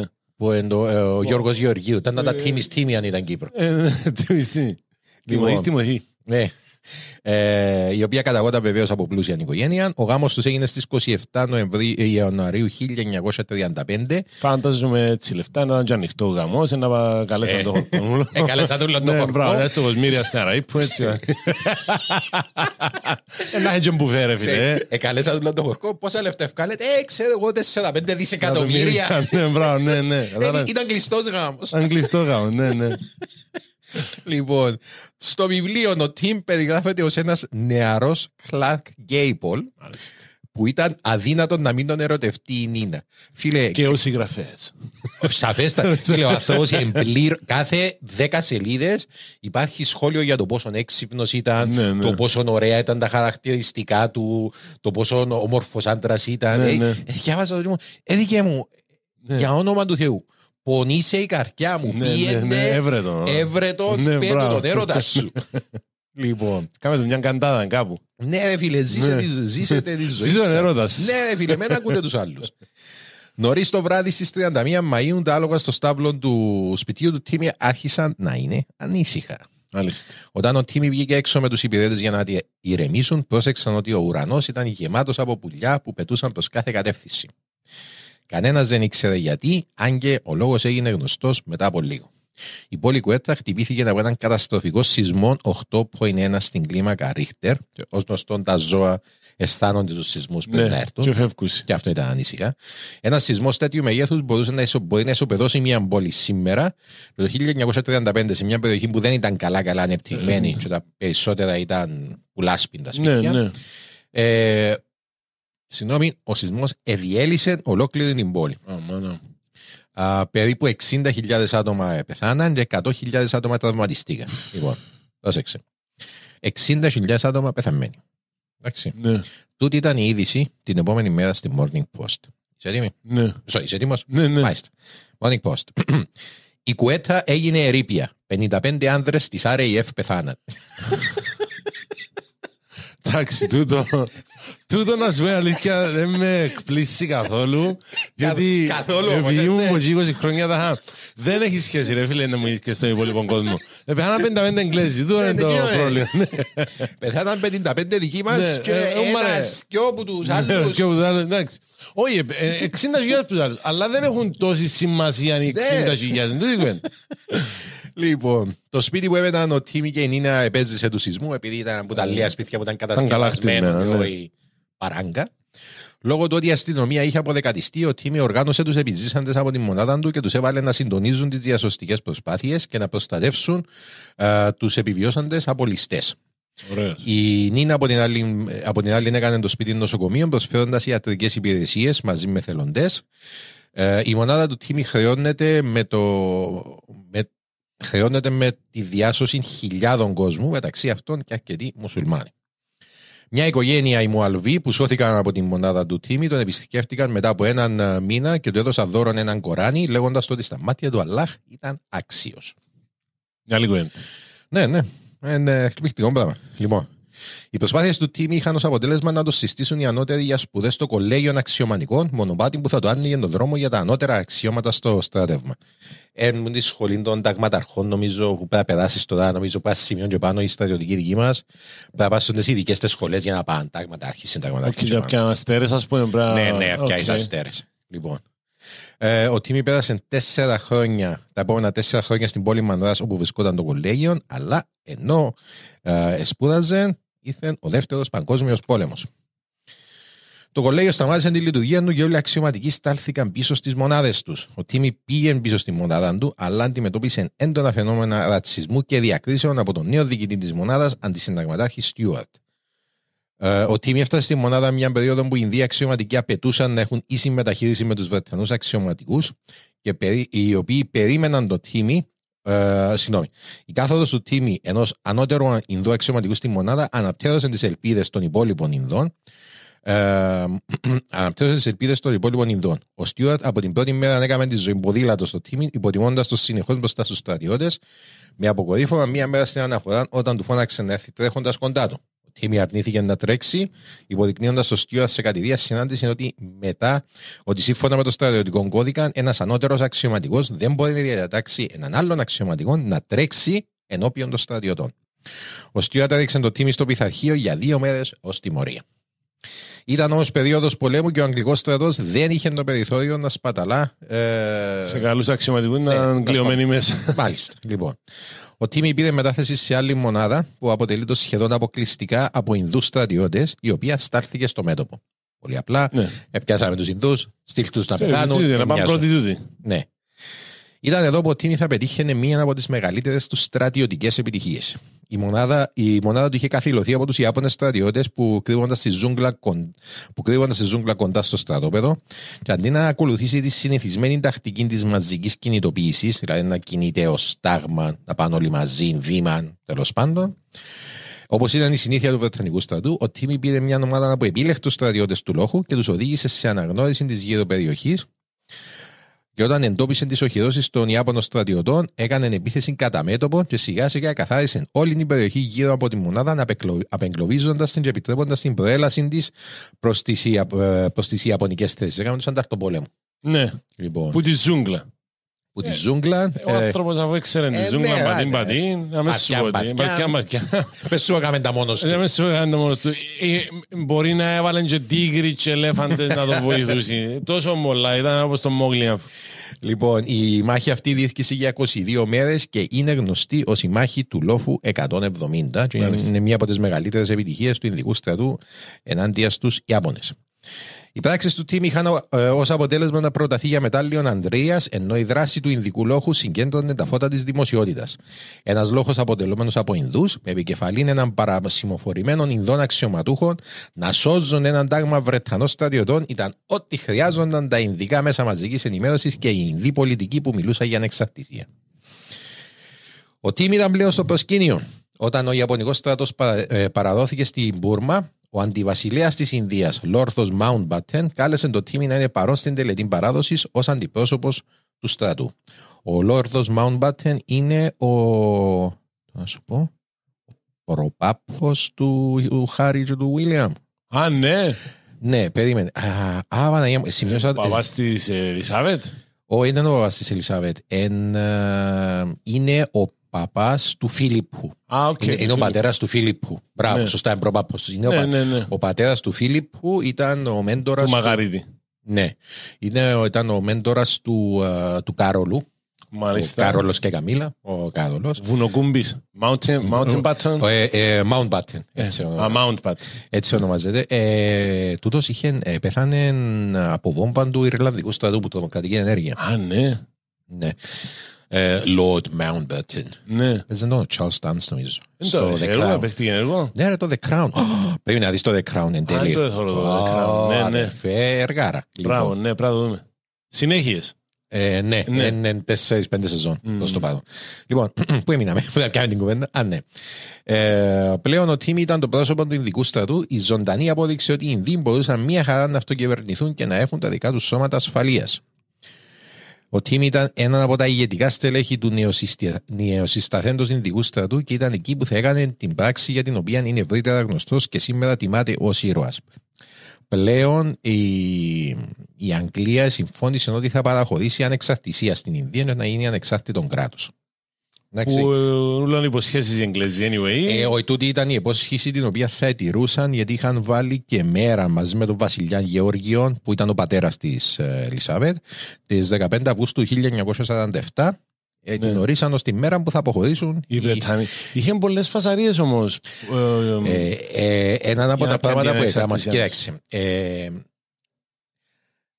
η Βρετανία μου έκαναν του σε μια χώρα γενικά οι απεικιοκράτες λοιπόν η- κυρίως οι Βρετανοί που το έκαναν τούτο ε, είπα σου χρησιμοποιούσαν τους ντόπιους ως τέλος πάντων είδος σώμα ασφαλείας έξτρα αστυνομία λοιπόν είχαν μια τάση όταν εφεύκαν από έναν τόπο να βάλουν τους, Να τους ε, βάλουν να υπεύθυνους. τσακώνουν. Και να βάλουν, βάλουν να τσακώνονται μεταξύ τους. Φίλε, το, το ότι ετσακώνονταν ήταν επακόλουθο. Ναι, ναι, ναι, Έτσι ναι. φταίμε εμείς. Ναι, σίγουρα. Κοίταξε, έτσι φταίει οι άνθρωποι. Απλά πιάσαν τους πιο αιμοδιψείς και τους πιο δολοφόνους που ήβραν, ε, εκπαιδεύσαν τους, έδωκαν τους όπλα, και στο είπαν του εντάξει, οκ, να φύγουμε, να αφήνουμε σας υπεύθυνους. Μα σκότωσατε κανέναν. Ναι, μπράβο, ναι. Βάλαν τους λύκους να προσέχουν τα πρόβατα. Ναι, έτσι έκαναν με την Ναι. Ουγκάντα και τον Ίντι Αμίν που ε, έκαμε κάτι ψιλοεγκλήματα πολέμου και κάνει Παντού, παντού κάνουν έτσι. ναι. Λοιπόν, μέσα στην άπειρη σοφία τους, οι, Ινδοί όταν, οι Βρετανοί όταν έφυγαν από την Ινδία αποφασίσαν ότι θα χωρίσουν την Ινδία σε δύο κομμάτια, σε δύο κράτη. Μπράβο, την ναι. Ινδία και το Πακιστάν. Στο Πακιστάν ήταν Οι να πάνε οι μουσουλμάνοι. μουσουλμάνοι, στην Ινδία να μείνουν οι Ινδουιστές. Λοιπόν, ε, δύο λόγια πριν, ε, πριν από τούτο για την ε, ιστορία τέλος πάντων της Ινδίας με την Βρετανία. Ε, η Ινδία ήταν ε, βρετανική κτήση εντός εισαγωγικών που το 1600 περίπου. Α, τόσα πολλά. Ναι, τότε όμως δεν ήταν βρετανική κτήση, ήταν κτήση της ε, East India Company. Είναι η εταιρεία Ανατολικών Ινδιών. Φίλε, ήταν η πρώτη πολυεθνική στον κόσμο τούτη που εντάξει στην ουσία ήταν μια μάτσα που εμπόρους που πληρώναν μισθοφόρους για να κάνουν ε, εγκλήματα κατά της ανθρωπότητας. Οκ. Εσκλαβώναν κόσμο, κάναν γενοκτονίες, ε, ε, έκαναν του, σκοτώναν τους ούλους, σκοτώναν τους μισούς, τους άλλους μισούς εσκλαβώναν Εσκλαβώναν τους, τους. έβαλαν τους να μαζεύκουν ε, resources και εκλέφκαν τα resources και παίρναν τα πίσω στην Βρετανία για να έρθει ο άλλος σήμερα σου λέει «Έμα η Ευρώπη ε, παρήξε πολιτισμό ενώ οι άλλοι ζούσαν μες στις πηγές». «Ε, όχι, δεν και εγώ ακριβώς». Ήπιαν τους το γέμα και Εκλέψαν- παρήξαν και τον Εκλέψαν πολιτισμό. πολιτισμό. Πήγαινε- Το μόνο πράγμα που πρέπει να κάνεις είναι να μπεις σε ένα μουσείο μες στην Αγγλία. Φίλε, να πάει στο Βρετανικό Μουσείο. Να δω, να δω πίσω και να πω «Επιάσαν τους μούν οι τίσοι». Ε, ήταν να σου πω, δεν θα μείνει τίποτα. Λοιπόν, ε, η, όπως όμως κάθε εταιρεία, και όπως έτσι και η East India Company, ε, όταν προσπαθεί συνέχεια να βγάλει κέρδος, σε κάποια φάση φτάνει στο critical mass. Ε, και τα εγκλήματα του το, 1800, στο, το 1857 οδηγήσαν σε μεγάλης ε, ε, εμβέλειας ε, επανάσταση στην Ινδία, μια τεράστια επανάσταση το 1857, η οποία ναι μεν καταπολεμήθηκε, αλλά η, η εταιρεία ήρθε τέλος πάντων η Βρετανία και ανάγκασε εντός εισαγωγικών την εταιρεία να της πουλήσει την Ινδία και να αναλάβει τη διαχείριση και να αναλάβει τη διαχείριση της χώρας. Αρέσκει, αρέσκει μου πολλά ένταλος τα κανονίζαν οι, Ναι, ναι, ναι. οι, οι Βρετανοί. Σαν να και ας πούμε αγοράζουν μια χώρα, σαν να και ένα διαμερίσμα, ας πούμε. Ναι, ναι, ναι, Και στην ναι. Κύπρο έτσι μου, ε, Περί- τα χαλείς. Ε, την και Κύπρο στα να κάνουν αγοράζουμε. τη leasing. Ναι, ναι, το μοιράζουν. Τα ενοικιάσουν το νησί για λίγο καιρό και στα χρόνια και κάνουν, μπορούμε να αγοράσουμε, ας πούμε. Σαν να και διαμέρισμα, Αν ένα μας αρέσει, ψήνι, αν ρε. μας αρέσει, ρε κουμπάρ. Λοιπόν, ε, και είναι ναι, για τα επόμενα 100 χρόνια τέλος πάντων, το 1857, ήταν υπό Βρετανική διαχείριση, αλλά υπήρχαν πάντα οι φωνές για ανεξαρτησία. Και το 1947 έφτασα στο σημείο όπου έπρεπε να τους τη δώκω. Ναι. Αλλιώς ήταν να τους εισφάξω. Λοιπόν, ε, είπαμε ότι αποφασίσαν να κάνουν δύο χώρες. Λοιπόν, ε, το πρόβλημα με το να κάνουν δύο χώρε. αποφασίσαν ότι θα κάνουν δύο χώρες και ότι ο πληθυσμός ο μουσουλμανικός θα πάει στο Πακιστάν, οι Ινδουιστές θα πάνε στην Ινδία. Το πρόβλημα όμως ποιο ήταν; Ο μουσουλμανικός πληθυσμός δεν ήταν όλοι σε έναν τόπο. Τα διάσπαρτοι Μες στην Ινδία, ναι. μες στην Ινδία. Και αποφασίσαν εν τη σοφία τους ότι θα φύγουν όλοι οι μουσουλμάνοι από Ναι. τα σπίτια τους και θα πάνε στο Πακιστάν. Λοιπόν, Μιλούμε για πολύ πληθυσμό εν τω μεταξύ. εκατοντάδες Ναι, εκατομμύρια. ναι. Λοιπόν, Ε, το αποτέλεσμα ήταν το απόλυτο χάος. Εκατομμύρια εξεζώθηκαν από τον τόπο τους, που υπόσχεσαι μπορεί να έχει γενιές που ήταν τζάμε. Ε, Ναι. Λοιπόν, α, ε, από τους φίλους και τους συγγενείς τους, αναζητώντας τη σχετική ασφάλεια των θρησκευτικά ομοίων τους, τα σπίτια, τα σπίτια οι περιουσίες τους λαιλατήθηκαν, αλλά η απώλεια περιουσίας ήταν το ελάχιστο. Βασικά, με το που έγινε γνωστό ότι είναι αφήνει οι μουσουλμάνοι, έκαναν ντούμε στα σπίτια και κλέφκαν τους τα Και πάντα. κλέφκαν στα πράγματα. Ναι, ναι, αφού ναι. να ναι. φύγει, να φύγει. Αφού να φύγει και πήγαμε και να έρθουν τα με, και που να έρθουν να θέλουν όφτσερον το σπίτι anyway να βάλουν τα πράγματα τους, Ναι, ναι, αλλά ναι. δεν χρειάζεται. Άρα, Ε, δεν win-win. έχει τίποτα, ναι. Λοιπόν. Κάμε τους και σερβίς τους επόμενους που να έρθουν. Σε μια έξαρση θρησκευτικουμένους, Ινδουιστές και Μουσουλμάνοι επιτέθηκαν στους πρόσφυγες της άλλης πλευράς, επειδή στο Ναι. Πακιστάν εκ- γίνονταν τα ίδια αλλά αντίστροφα. Λοιπόν, ε, επιτέθηκαν στους πρόσφυγες της άλλης πλευράς, σκοτώνοντας εκατομμύρια. Μία Μάλιστα. από τις πιο προσφυλείς μεθόδους δολοφονίας των προσφύγων, μαζικής δολοφονίας, ήταν να στείλουν ενέδρες σε τρένα που ήταν το κύριο μέσο μαζικής μεταφοράς. Του αλιάζονταν όλοι μέσα στα τρένα για να τους πάρουν τέλος πάντων προς τον προορισμό. Σταμα... Κατε... Ε, κατέβαζαν τους πρόσφυγες από το τρένο, τους εκτελούσαν επί τόπου, ε, τους εκτελούσαν επί τόπου και έκλεβαν ό,τι περιουσία είχαν πάνω. Άκου ρε τους. κουμπάρ. Λοιπόν, Επειδή ήταν άλλη θρησκεία. ναι, ναι, ε, άλλη θρησκεία είναι άνθρωποι. Λοιπόν, η κατάσταση είχε ξεφύγει εντελώς. Η βορειοδυτική επαρχία της χώρας, το Πουντζάπ, είχε μεταμορφωθεί σε μια τεράστια παγίδα για ανθρώπινη δυστυχία. Μάλιστα. Ο Λόρδο Μάουντμπατεν και ο Βρετανικό στρατός αδυνατούσαν να εντελώς να ελέγξουν την κατάσταση. Δεν περίμεναν το λουτρό αίματος που προκλήθηκε. Τσίνοι δεν ήθελαν να έλεξουν, anyway. Σκέφτομαι αν έχουν τούτη πόλεμο, εντόν που λένε το διέρη και βασίλε. Ε, ναι. Σκέφτομαι να έχουν τούτη πόλεμο, πόσα μπορούμε να πιάμε εμείς που δαμε χωρίς να μας πάρει κανένας. Φίλε, εν, εν, ναι, έχεις δίκαιο. Ναι. Εντάξει, τούτοι ήταν η έννοια τους, πώς να κλέψουν. Αλλά τούτοι έχουν και το mentality το ότι αμ- άμα εν, εν κάτσεις να ασχοληθείς με τον πολιτισμό, με την κουλτούρα μιας χώρας, έρχονται σου κάτι λύσεις οι οποίες ναι, μεν ακούγονται λογικές, αλλά δεν είναι εφαρμόσιμες. Κάθεται το άλλος και λέει σου: Οκ, εσείς πιένετε από εκεί, εσείς ελάτε από εδώ. Να μου το πρόβλημα. Ναι. Εσείς, Τι είναι το πρόβλημα, μισούν ο ένας τον άλλον. Τι είμαστε και εκατομμύρια. Ναι. Ε, Μιλούμε εν να σηκωστεί Ε, χώρα όλοι, ας πούμε. Πρόσεξε, εν να σφαχτούν και δεν έχεις το στρατό να τους ελέξει να μεν σφαχτούν. Δεν μπορείς να επιβάλλεις στην τάξη. Λοιπόν, ε, ναι, ε, από τη μία δεν είχαν αρκετούς Βρετανούς στρατιώτες για να προστατεύσουν τα τρένα με τους πρόσφυγες και από την άλλη δεν είχαν εμπιστοσύνη στους Ινδούς στρατιώτες, οι οποίοι πίστευαν ότι θα προστάτευαν τους θύτες αντί τα θύματα. Που είναι λογικό. Εάν είσαι Ναι. πάνω σε έναν τρένο, και κάνουν- είσαι, είσαστε 10 στρατιώτες και άμα σας δουν 400 άτομα, και που σου να προστατέψεις κάτι μουσουλμάνους του οποίους εσύ αντιπαθείς anyway, είσαι επέθηκια. Εγώ να, Κάνουν γυ- ύστερα. εγώ να γυρίσω από την Ναι, άλλη. ναι, ναι. και Εσείς κάμετε να με. Λοιπόν, μια έκτακτη σύσκεψη συγκλήθηκε για να λυθεί το πρόβλημα. Παρόντες ήταν βεβαίως ο Λόρδος Mountbatten και των Βρετανικών επιτελείων, εκπρόσωποι του Ινδικού στρατού, ανάμεσα στους οποίους και ο Τίμι, καθώς και Ινδοί θρησκευτικοί και πολιτικοί ηγέτες. Ανάμεσα στους θρησκευτικούς ηγέτες ήταν και ο ακτιβιστής Τάρα Σίνκ. Ο όρος ακτιβιστής είναι λίγο γενναιόδωρος. Α τον πούμε θρησκευτικός εξτρεμιστής του. Λοιπόν, ο οποίος είχε ανοιχτά ταχθεί ενάντια στη δημιουργία του, Πακι- του Πακιστάν και είχε προειδοποιήσει ότι θα έδινε οδηγίες στους οπαδούς του να συνεχίσουν τις σφαγέ των μουσουλμάνων προσφύγων. Καλός άνθρωπος. Ε, Είναι τα ακτιβιστής είναι το. Ε, ναι. Κουμπάρε, Νομίζω το ακτιβιστής. Έβαλα το στην αρχή και έφυγε μου ύστερα. Ο Τίμι πήρε τον λόγο και διαβεβαίωσε τους Βρετανούς ότι ο Ινδικός στρατός θα προστάτευε τα, τα τρένα και τα κονβόι και, θα συνε, και οποιοδήποτε συνελαμ, ε, συμ- ε, sorry, και θα συνελάμβανε οποιοδήποτε λαιλατούσε ή επιθυ- ε, επιτίθονταν στους πρόσφυγες. Υποσχέθηκε ακόμα ότι θα έδινε οδηγίες στα τάγκ του Ινδικού στρατού να συνοδεύουν τα τρένα για να αποφύγουν τις αιματοχυσίες και ότι οποιοδήποτε αρνείτουν να εκτελέσει διαταγή θα πήγαινε στο στρατοδικείο με την κατηγορία της εσχάτης προδοσίας που βεβαίως είχε τη θανατική ποινή ως ε, τιμωρία. Τα λόγια του Τίμι εκνεύρισαν τον Ταρασί, ο οποίος του είπε: Θα τολμήσεις να στρέψεις τα όπλα σου ενάντια στους συμπατριώτες σου. Στο οποίο ο Τίμι του απάντησε: Είναι και οι άλλοι συμπατριώτες μου. Οκ. Έτσι γράφει το βιβλίο. Σιγά, λίγο. Δεν κατάφερα να βρω ένα ρέκορ του στη συζήτηση πουθενά. Ναι, ναι. Αλλά η αλήθεια είναι ότι ο Τίμι ήταν ο άνθρωπος ο οποίος συντόνισε τον Ινδικό στρατό και προστάτευσε προστάτευσε, τα ε, εκατομμύρια μουσουλμάνων προσφύγων που Προσφύγων, τον ναι, ναι. ασφαχτούσαν, ε, που τον ασφάχτουν. Τούτον Είναι γεγονός. Ναι, ναι. Τώρα, Τη συζήτηση μπορεί να την έβαλε Ναι. λίγο μες στο νου του. αν ας πούμε, έγινε ναι. τούτη η συζήτηση, αν ήρθε μου κάποια φάση τον Μπρουζ Βίλι. Και σηκώ στην πάνω τίμη και βάτσε το στο τραπέζι Ναι. και έφυγε το τραπέζι και βρήκε τον Μπρουζ Βίλις. Δεν θα μου Ναι, πεις ναι. εσύ να μου να κάνω. Ποιος είσαι Εσύ, εσύ. πότε, ποιον νομίζεις ότι είσαι; Έτσι, ποιος, ε, ποιος νομίζεις ότι είσαι, πώς σε λένε και η σκούφια σου από πού κρατάει, Κρατάει, δεν ναι, ξέρουμε μπράβο. έτσι πράγματα. Σίγουρα. Αν ήταν η Άννα Βυσσίζαμε. Λοιπόν, ε, ναι. Ο, ε, η αλήθεια είναι ότι η προστασία που παρήχε ο Ινδικός στρατός έσωσε εκατοντάδες, ε, εκατοντάδες εκατομμύρια ζωές και βοήθησε στην όσο γίνεται πιο ομαλή κατάληξη της βίαιας διχοτόμησης της χώρας.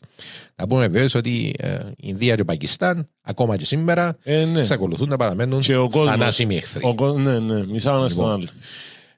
Ε, ο Τίμ ήταν κατά γενική παραδοχή ο άνθρωπος ο οποίος τάχθηκε υπέρ ε, αυτής της προστασίας. Λοιπόν, ε, δεν μπορούμε να ξέρουμε τους λόγους του. σω να ήταν ανθρωπιστική, ίσως να ήταν ε, μια προσπάθεια για να ξεκινήσει το νέο Ινδικό κράτος σωστά. Ίσως απλά ήθελε να βοηθήσει το φίλο του Λόδο Mountbatten γιατί είχαν γίνει φίλοι ως σε αυτό το σημείο και τους Βρετανούς να μην εκτεθούν περισσότερο από ό,τι είχαν εκτεθεί μέχρι τώρα. Επειδή είχαν λάβει και αυστηρέ τέλος πάντων επιπλήξεις από τον Βασιλιά για τούτη την κατάσταση. Επειδή τα νέα για την κατάσταση φτάσαν η Βρετανία, Χαόδη κατάσταση. ναι, έπιασαν τους ο Βασιλιά και έσαν τους και έγκρισαν τους. Ναι. Λοιπόν. Α, δεν μπορούμε να ξέρουμε σίγουρα. Εκείνο που ξέρουμε όμως είναι ότι ο Τίμη πρωτοστάτησε σε μια κορυφαία ανθρωπιστική πράξη για την οποία οι πρόσφυγες ήταν ευγνώμονες. Οι πρόσφυγες βεβαίως μπορεί να χαίρονταν, αλλά δεν ίσχυε το ίδιο για τον Πακιστανικό στρατό. Η κοιλάδα του Κασμίρ, που είναι.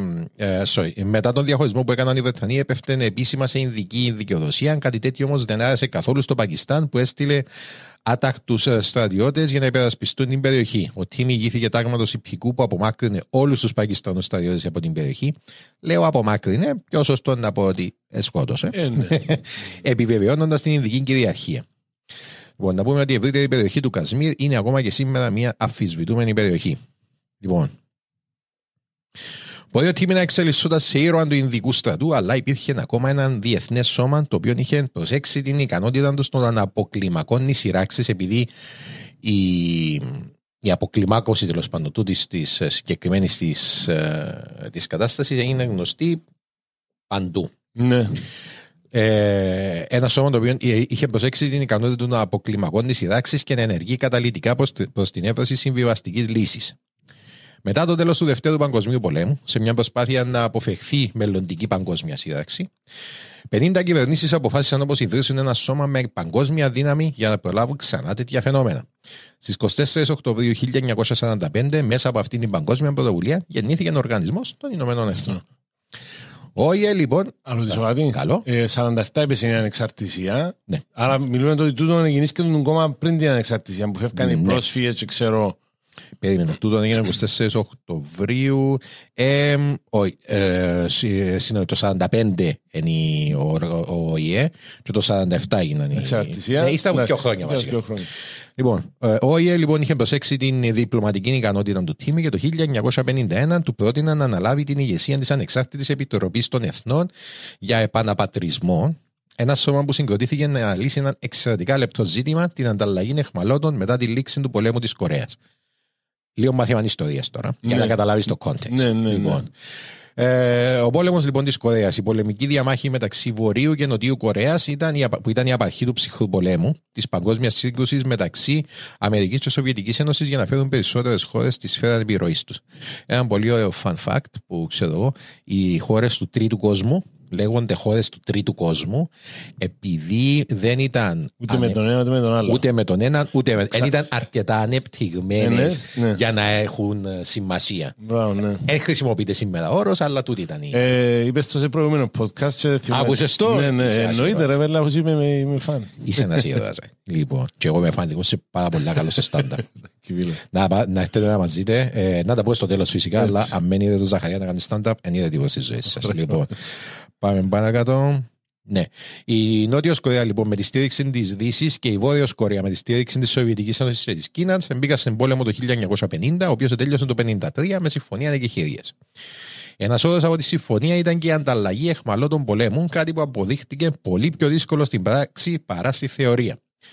Πολλοί από τους, εχ- επειδή πολλοί από τους εχμάλωτους Κινέζους και Βόρειο Κορεάτες δεν ήθελαν να επιστρέψουν στην Κίνα και στην Βόρειο Κορέα, δεν θέλαν άσυλο στην Νότιο Κορέα. Μάλιστα, επειδή ήταν καλύτερες οι Οι συνθήκε ζωή. συνθήκε διαβίωσης. Το πρόβλημα ήταν όμως ότι επειδή είναι η αρχή του ψυχρού πολέμου και η εικόνα είναι τα πάντα, η Σοβιετική Ένωση και η Κίνα δεν δέχονταν να βγουν το πράγμα προς Ε, τα ναι, έξω. τι Είπαν λέει. ότι σε καμία περίπτωση δεν πρόκειται να εγκρίνουν να μείνουν εχμάλωτοι πολλοί και προτιμούν να συνεχίσουν τον πόλεμο παρά να ανταλλάξουν εχμάλωτοι. Φανταζούμε εχμαλώτα πέντε ατροπέ πιένε έσω. Δεν θέλω να πάω αρκούμπα. Έλα μην αμέ, Πατώ, πατώ. έλα. Ρε κουμπάρε πέντε έσω. Όχι, εγώ να μην αμέ. Α, Παναγία. Λοιπόν. Με πρωτοβουλία των Ηνωμένων Εθνών, ε, σε ένα από τα πρώτα ζητήματα όπου ο ΙΕ θα είχε εμπλακεί για να αποκλιμακώσει μια κατάσταση, και ένα από τα τελευταία που θα είχε επιτυχία, συγκροτήθηκε μια πενταμελής επιτροπή με εκπροσώπους από Ελβετία και Σουηδία από τη μια, η δυτική τέλος πάντων, Ναι. και Πολωνία και Τσεχοσλοβακία από την άλλη, που τότε ήταν κομμουνιστικές Ναι. χώρες, λοιπόν, η οποία θα εξέταζε όλες τις αιτήσεις των εχμαλώτων ε, πολέμου και θα έκρινε κατά πόσο είναι βάσιμες για να, για να μείνουν τέλος πάντων στην ε, χώρα. Η κατάσταση ήταν εξαιρετικά λεπτή, καθώς το παραμικρό λάθος οδηγούσε σε άσυνε εγκεχηρίες, με την επιτροπή μοιρασμένη, γιατί σε κάθε περίπτωση οι μεν έλεγαν ναι, στο πλάσμα να μείνει, και οι άλλοι ήταν όχι να πάει πίσω. Ορισόν, ναι. Ο ΟΗΕ χρειαζόταν έναν άνθρωπο για να προεδρεύσει που θα κρατούσε αποστάσεις, θα ήταν αποδεκτός από όλες τις πλευρές ως πραγματικά ανεξάρτητος, με τις απαραίτητες διπλωματικές γνώσεις και υπόβαθρο. Αυτός βεβαίως δεν ήταν άλλος από τον Τίμη. Ο Ινδός στρατιωτικός ανέλαβε την προεδρία της Επιτροπής, η οποία ολοκλήρωσε το έργο της με επιτυχία προς ικανοποίηση όλων των εμπλεκομένων. Μάλιστα. Ο Τίμη επέστρεψε στην Ινδία στις 7 Μαΐου 1957 και προήχθη σε στρατηγό ε, και ανέλαβε τα ενία του Ινδικού στρατού. Ήταν Ωραίος. ο, ο δεύτερος νομίζω αρχηγός του Ινδικού στρατού. Λοιπόν. Και ένας στρατηγός βεβαίως δεν θα μπορούσε να είναι γνωστός με το παρατσούκλιν του, αλλά με το πλήρες όνομα του. Στρατηγός Κοντεντέρα Σουμπάγια Τιμάγια. Τη Μάια. Στρατηγού τη Μάια. Μάλιστα. Μάλιστα. Α, Στρατηγού Τιμάγια, Ναι. εν τούτος. Α, εν τούτος; Oh yes. Καλά, τι σχέση έχει μαζί μας τούτος ο άνθρωπος. Τι έκαμε το όνομα. Ε, περίμενα, δεν φέρα τελειώσω. Οκ. Πάρε, όχι να θυμηθούμε δύο όνομα εμείς. Εντάξει, η αλήθεια είναι ότι όποιο να θυμηθούμε διούμε Ναι, όνομα. Γιατί έχουμε, έχουμε και πλατεία Churchill κάπου. Ναι, ναι, Λοιπόν, ναι. λοιπόν, Αλλά τούτος έχει λόγο πως έχει όνομα, Οκ. δηλαδή. Έχει δρόμο. Ναι, ναι, ναι. Λοιπόν, ο Τιμάγια παρέμεινε στο τιμόνι του Ινδικού στρατού για τέσσερα τρικυμιδιό... τρικυμιδιό ω, τέσσερα δύσκολα χρόνια. Κατά τη διάρκεια των οποίων ο Τιμάγια συγκρούστηκε συχνά με την κυβέρνηση, καθώς απαιτούσε αλλαγές και αναμόρφωση του στρατεύματος, αλλά οι ιδέες του δεν έγιναν ποτέ δεχτές. Ε, Ένας άλλος λόγος φυσικά ήταν ότι οι Ινδοί, οι πολιτικοί, εφοούνταν το στρατό επειδή πάρα πολλές χώρες από τις οποίες έφυγε η Βρετανία συνήθως είχαν στρατιωτικό πραξικόπημα. Ήταν ένα Μετά- πράξιμο, ναι. Οπότε εφοούνταν πολλά τους uh, στρατιωτικούς, όχι άδικα. Λοιπόν, τέσσερα χρόνια μετά, στις 7 Μαου 1961, μετά από 35 χρόνια υπηρεσίας ω στρατιωτικός, ο στρατηγός Τιμάγια υπηρέτησε με τον ανώτερο βαθμό του στρατεύματος. Αποσύρθηκε στη φοιτεία των γονιών του, στη γενέτειρα του, μαζί με τη γυναίκα και την κόρη του. Δεν είχε όμως τελειώσει ακόμα με την ενεργό δράση. Τρία χρόνια μετά, το 1964, ο ΟΗΕ ήταν αντιμέτωπος με άλλη μια ανθρωπιστική κρίση, αυτή τη φορά σε ένα νησί στη Μεσογείο. Στο νησί της Κύπρου. Το μικρό νησί απέκτησε ανεξαρτησία πριν από λίγα χρόνια, αλλά οι σχέσεις ανάμεσα στις δύο κοινότητες, την Ελληνοκυπριακή και την Τουρκοκυπριακή, ήταν τεταμένες. Ο ΙΕ χρειαζόταν κάποιον ο οποίος είχε εμπειρία στη διαχείριση θρησκευτικών μειον... στην η διαχείριση διαμάχης μεταξύ θρησκευτικών μειονοτήτων, ο οποίος ήταν διπλωμάτης και τύχαινε σεβασμού. Εξού γιατί έστειλε στην Κύπρο ως επικεφαλή της UNFIGIP, της ε, ε, δύναμης του αποσπάσματος των Ηνωμένων Εθνών στην Κύπρο, των στρατηγών Τιμάγια. Ο πρώτος που συνεχάρει τον Τιμάγια ήταν ο, φι- ο παλιός του φίλος, ο Λόρδος Mountbatten. Αγαπητέ Τίμη, σου γράφω για να σου πω πόσο ευχαριστημένος είμαι που δέχτηκες την πρόταση για να γίνεις επικεφαλής της UNFIGIP. Κανένας δεν είναι περισσότερος χαρούμενος από τον παλιό σου φίλο. Ο Τιμάγια έφτασε στην Κύπρο στις 24 Ιουλίου 1964. Λοιπόν, Ε, ο Μάουν Πατσόν έξερε και την Κύπρο καλά που ήταν και απικία της ε, ναι, ε, Αγγλίας. ήρθε ποτέ όμως, νομίζω δεν ήρθε. Ε, να με έρθει καν καλό και στην Άννα μα. Δυνατό. Δυνατό. Ε, μπαρέ νομίζεις. Λοιπόν, ε, ναι, και ε, να πούμε εδώ βεβαίως ότι το βιβλίο μας ενημερώνει ότι ο Mountbatten είχε, ε, θα είχε δυσκολία να αντιμετωπίσει στο νησί, καθώς έπρεπε να επιβάλλει την τάξη σε έναν πληθυσμό 6 εκατομμυρίων. Ε, Δεν δεν μου λέει τώρα. Με- μας Φίλε, τα- σύμφωνα με το βιβλίο, την Κύπρος το 1964 ήταν 6 εκατομμύρια. Α, ευκαιάζεις το που το βιβλίο του. Ναι, ναι. Α, μάνα μου, μάνα μου, 6 εκατομμύρια. Okay, actually, έχω θεωρία για Αν το που πάει το και μέτραν εξήγα. και ζώα μέσα. Μέτραν και ο σκάτος. Ναι, να σου πω. Έχω θεωρία. Ναι. Εγώ πιστεύω ότι έγινε το εξής. Εγώ πιστεύω ότι έγραφε τη βιογραφία του και λέει το άλλος. Πώς είμαι στην Κύπρο, Α, 600.000. Οπότε ακούει τούτος 600.000 και δεν μόνο 600.000. 600.000 είναι κλειστός γάμος στην Ινδία, η γειτονιά μες στην Μουμπάι. Δεν κουμπάρει. Είναι 6 εκατομμύρια λοιπόν και Ναι, συγχύστηκες. μα ούτε 600.000 δεν θα είμαστε τότε. Ναι, ως γεγονός δεν πουλάλλουν, Ναι, πετλάδες πουλάλλουν. ούτε Ναι. 600.000 θα είμαστε τότε. Ε, Ναι, ε, τέλος πάντων, το- ο συγγραφέας μας ενημερώνει, ήμασταν 6 Έβαλε άλλο εκατομμύρια. κανένα μήνυκο ε, που που κάνω. Λοιπόν, σύμφωνα με άνθρωπο που έγραψε ο ίδιος στο περιοδικό των Ηνωμένων Εθνών, τον Μπλέμπερε, λόγω του Μπλέμπερε που φορούν οι ΟΗΕΔες, ε, quote, ο λόγος της σύγκρουσης μεταξύ των δύο πλευρών οφείλεται στο φόβο για την άλλη πλευρά και την έλλειψη εμπιστοσύνης ανάμεσα στις δύο κοινότητες. Εμείς πρέπει να γίνουμε εμείς πρέπει να γίνουμε ο βράχος στον οποίο, ε, στον ο- ο- οποίο μπορούν, μπορούν να στηριχτούν. Ε, μετά την άφηξη του Τιμάγια χτυλήθηκαν τα επεισόδια στην Τιλιδία και οι Τουρκοκύπροι ήταν κλεισμένοι σε θύλακες. Είμαστε στη φάση που είναι σε θύλακες οι Τουρκοκύπροι μετά τα επεισόδια του 63. Ήταν η πιο άσχημη περίοδος. εκείνη. Ναι. Ο, ο, το βιβλίο περιγράφει τούτον είναι από τις uh, σημειώσεις του Τιμάγια, επομένως έχουμε πιο πολύ Ήταν να σου εμπιστοσύνη. πω μάλλον. Περιγράφει την εθνική φρουρά που τότε ήταν υπό τον, α, α, ήταν υπό τον Γρήβανος, trigger happy. Λοιπόν, ναι, ναι, ναι. Λοιπόν, στόχος του Τιμάγια ήταν να πάψουν άμεσα οι εχθροπραξίες ανάμεσα στις δύο πλευρές. Ο στρατηγός ήξερε ότι το πρώτο πράγμα που έπρεπε να κάνει ήταν να αλλάξει τη φιλοσοφία των στρατιωτών της Ουνφικίπ και από στρατιώτες πολέμου να τους κάνει στρατιώτες ειρήνης. Οι διαταγές οι διαταγές που είχαν ήταν να μην ανοίξουν πυρ σε καμία περίπτωση, εκτός εάν η ζωή τους ήταν σε κίνδυνο, και να προσπαθήσουν να αναγνωρίζουν αιστείες πιθανής σύγκρουσης και να αποκλιμακώνουν την κατάσταση. Ε, Επίσης, επέκτηνε την πράσινη γραμμή, η οποία τότε ήταν μόνο στη Λευκοσία, επέκτηνε την εκτός της Λευκοσίας μέχρι το 1974 πιάνε τον Λονδονήσι. Μετά το 1974, Ναι, σε όλη ναι. πιάνε τον Λονδονήσι. Η νεκρά ζώνη. Α, πάλι από τις σημειώσεις του Τιμάγια, οι δύο πλευρές δεν εμπιστεύονται τη μία την άλλη, άρα η UNFICIP πρέπει να είναι ο κοινός παρονομαστής, ο ανεξάρτητος κριτή που η ηγεσία και ο κόσμος θα το έχουν εμπιστοσύνη. Σε προσωπικό επίπεδο, ο Τιμάγια διευθέτησε συναντήσεις με τον τότε πρόεδρο Μακάριον και την ανώτερη πολιτική ηγεσία για να τους ενημερώσει για τα τεκτενόμενα στον ΟΗΕ και τα σχέδια του Διεθνούς Οργανισμού για το νησί. Ο Τιμάγια δεν έμεινε στην απλή πληροφόρηση, αλλά ενεργούσε ω μεσάζοντας μεταξύ του Μακαρίου και του Γενικού Γραμματέα των Ηνωμένων Εθνών. Επίσης, είχε σ- πολύ συχνές συναντήσεις με τον Μακάριον. Γίναν. εμ, α, όχι φίλοι, αλλά τουλάχιστον καλοί γνωστοί. Προσπάθησα να σκεφτώ η αίτηση των Τουρκοκυπρίων και των καιρών ε, ο- ο- ήταν ο Ντεχτάζ. Όχι, ο Ντεχτάσιμ και μετά που ήταν ο Κουτσούκ που ήταν. Ε, κύριε Σπλάσ, να μας ενημερώσεις παρακαλώ για τον ηγέτη των Τουρκοκυπρίων επί, Έτσι, α. επί 63 νομίζω ήταν ο Φαϊζάλ. Είναι ο Τελειασίδος που ήταν αντιπρόεδρος τότε σε κάποια φάση. Ναι.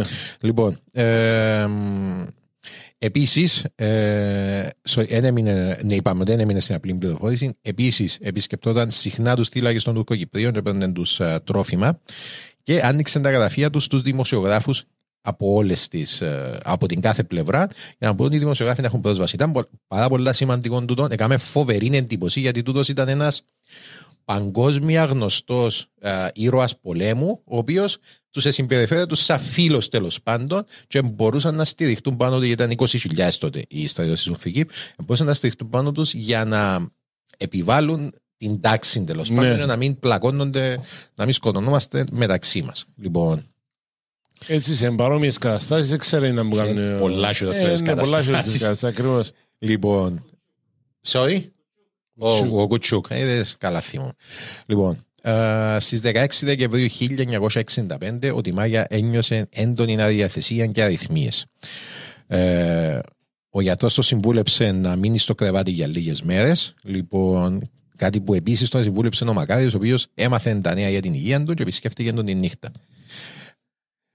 Τις επόμενες μέρες χειροτέρεψε και πέθανε στις 4 το πρωί στις 18 Δεκεμβρίου στο αρχηγείο των Ηνωμένων Εθνών στη Λευκοσία. Μάλιστα. Ήταν που πεθάνει ο άνθρωπος. Ναι, ήταν Που βγάλαμε. Ήταν πολλά- ήταν πολλά να πέθανε. Πέρασε έτσι η ενοχτονία μες στην Ινδία, ένα χαρά ήρθε που πεθάνει.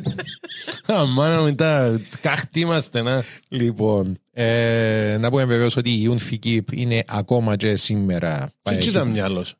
60 Όχι, χρόνια. Ήταν, ε, πε- πέθανε το 65, γεννήθηκε. Όχι, ήταν Το 61, 08 που το 6 που γεννήθηκε. αλλά, 60 ναι. ήταν μητσής κομμάτρος. Είπα πε- πε- Πεθάναμε πεθάναμε το. Λοιπόν, η UNFICYP βεβαίως έχει ακόμα παρουσία και σήμερα. Πρόσφατα ανανεώθηκε το, η παρουσία της μέχρι τον Ιούλη, ε, ε, μέχρι τον Ιούλη του 2021. Ε, αν και υπάρχει έντονη, έντονη φημολογία ότι ε, να αποχωρήσει σε κάποια φάση η UNFICYP από την Κύπρο. Α, οκ. Επειδή κοστίζει πάρα πάρα πολλά λεφτά το να μείνει εδώ και στην ουσία δεν κάνουν τίποτε. Λοιπόν, Ναι. ε, με, σύμφωνα με έκθεση προ το Γενικό Γραμματέα, το επιχειρησιακό κόστος της UNFIGIP από τις 16 Ιουνίου 1993 μέχρι τις 31 Οκτωβρίου 2010, 17 χρόνια τότε, Ναι, ήταν 2,1 δισεκατομμύρια δολάρια. μάλιστα. Τα οποία πιο πολλά λεφτά πιερώνουν οι Αμερικάνοι. Οπότε δεν είναι ιδιαίτερα ναι. happy. Ναι, ναι, ναι. Δηλαδή, Μπορούμε να τα φάμε να λούν τα λεφτά. Σαν ε, wages, το, σαν, σαν Γενικά ναι, επιχειρησιακό. αμοιβή. Ναι, α, μισθούς, Μισθούς. πανάρτουν. Ε, Μμ. Λοιπόν, ο Φαΐς Αχμάτ Φαΐς, ένας από τους μεγαλύτερους ποιητές του Πακιστάν που προτάθηκε και, ε, για βραβείο νομο- Νόμπελ λογοτεχνίας, έγραψε για τον Τιμάγια. Να Χιντού, να Μουσαλάν. Σύρθιν Σανικάτ, τα Τιμάγια Κάιμαν. Πολλά ωραία. Φίλε, σηκώ στην τρία μου. Έγοψες μου τη στιγμή τώρα. ε. Σηκώ στην Χάλασες μου τρία τη μου. στιγμή. Ε, Φίλε, σηκώ στην τρία μου. Λοιπόν. Ε, Μετάφραση. ούτε Ινδουιστής ούτε Μουσουλμάνος. Η ανθρωπιά ήταν η θρησκεία του Τιμάγια. Ωραίος. Τούτη φίλε μου είναι η ιστορία του στρατηγού Τιμάγια, ο οποίος έχει και δρόμο στην επαρχία Λάρνακας. Μάλιστα, ναι. Στο, στο hometown σου. Στο hometown μου. Ε, Πώς νιώθεις φίλε μου Ζαχαρία; Να σου πω, ε, ε, ε, νιώθω πολλά ωραία, μάθα πολλά νέα πράγματα.